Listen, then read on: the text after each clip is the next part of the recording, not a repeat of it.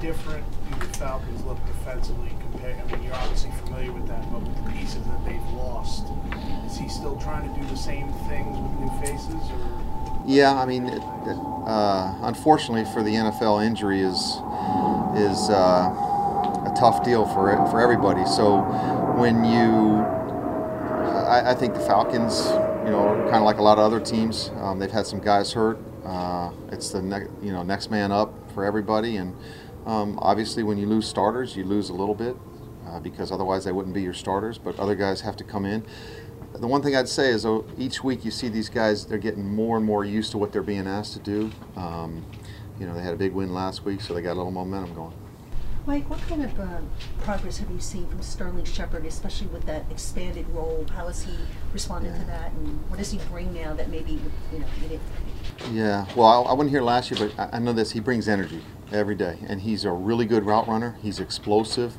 He's got good hands. I just think with every practice, every game, he gets more experience. He gets more knowledge on all the little things that uh, involve his position, and he's playing more than one position now. Like you said, he's we're moving him around a little bit, um, and he's fun to watch with the ball in his hands. How much have you guys missed Evan Engram, and, and how big a boost would it be to the passing offense to get him back? I think uh, you know Evan's been a big part uh, of our offense so far, and we're still we still feel like that being said, we still feel like we're you know we're just we're just scratching the surface, and um, I, I, think he will him having him back will be very helpful. Um, we all know that he's an explosive player. He can run. He can stretch the defense. He's good with the ball in his hands. So, um, you know, I think everybody's excited to have him back.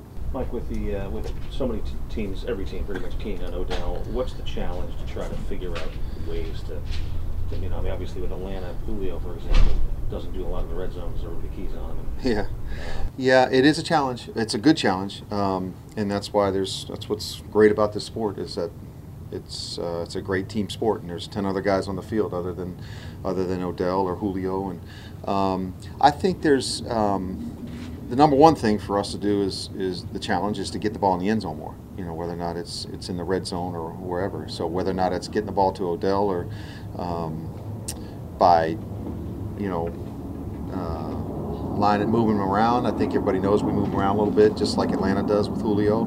Or if not, then um, you know, if there's coverage that's that's being taken to him and he's he's double covered or they're uh, cheating the safety to that side, so to speak, then other guys have a chance to have one-on-one or be open in their zone. So, um, you know, that's the neat thing about football and is diagnosing that. And obviously for, for Eli, and uh, it's just about uh, making good decisions and, and getting to the right guy with the ball on time and accurately. Is there a fine line between trying to force it to him and, you know, and, Yeah. and, No, and, that's- you know, taking what, what the defense is doing? Yeah, no doubt. That's a good question. It is a fine line because he's you know he's one of your top players, and you want to get your top players the ball, but um, uh, you also don't want your quarterback forcing it to him, uh, where it results in a tip ball or an interception or whatever.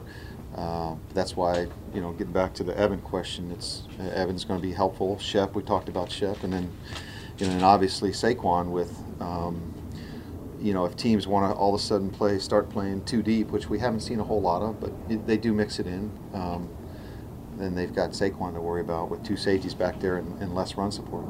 The whole thing too to that is it goes back to everything else we've talked about is just staying on, on pace with the with the change, staying out of the long yardage situation, staying out of the third and longs, the second and longs, and um, you know starting fast, but you know more importantly than that, just staying on pace ideally we'd all like to start fast, but if you don't, then you just got to keep going, keep grinding, and get back to where you're, you know, you're making first downs on first and second down, and um, not wait until third down or third and long.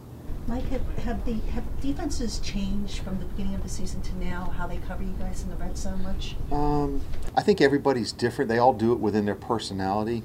I think every now and then we'll see a team maybe that will, you know, you're looking at on tape, and they're playing this coverage, and they've got a, a you know that's kind of their go-to coverage and or their defense or blitz or whatever, and then all of a sudden we don't see it. Um, but I don't think it's any more out of the ordinary than than any other year. Two more guys. Mike, I'm sure you did a lot of work when Corey Coleman was coming out of the draft. What did, what did you see then? What do you see from now? Well, um, you know, he's just been here just uh, uh, briefly, but you know he's very talented, um, very explosive, uh, good route runner, good hands. Um, you know, so we're just anxious to into finding out more about him. What uh, behind the scenes? What is Kyle Lauletta showing you as a quarterback that maybe we, we don't see? Um, well, I think Kyle is kind of like we talked to him when or when we last spoke about him. I think he's, um, you know, he's talented. He's got good arm. He's accurate. I think he's uh, got a lot of poise for a young guy. Um, he under he, not, he's not just a smart, you know, young football player quarterback, but uh, you kind of get a feel for um, rookies or you know quarterbacks or whatever position. But you know, does does football make sense to him? um, outside of just you know what's on the paper. And I think uh, he fit definitely fits into that category. So uh, he's he works hard, prepares like um, like all the other guys do, and he's learning from obviously two really good guys with Eli and Alex. Alex is is unbelievable in his preparation.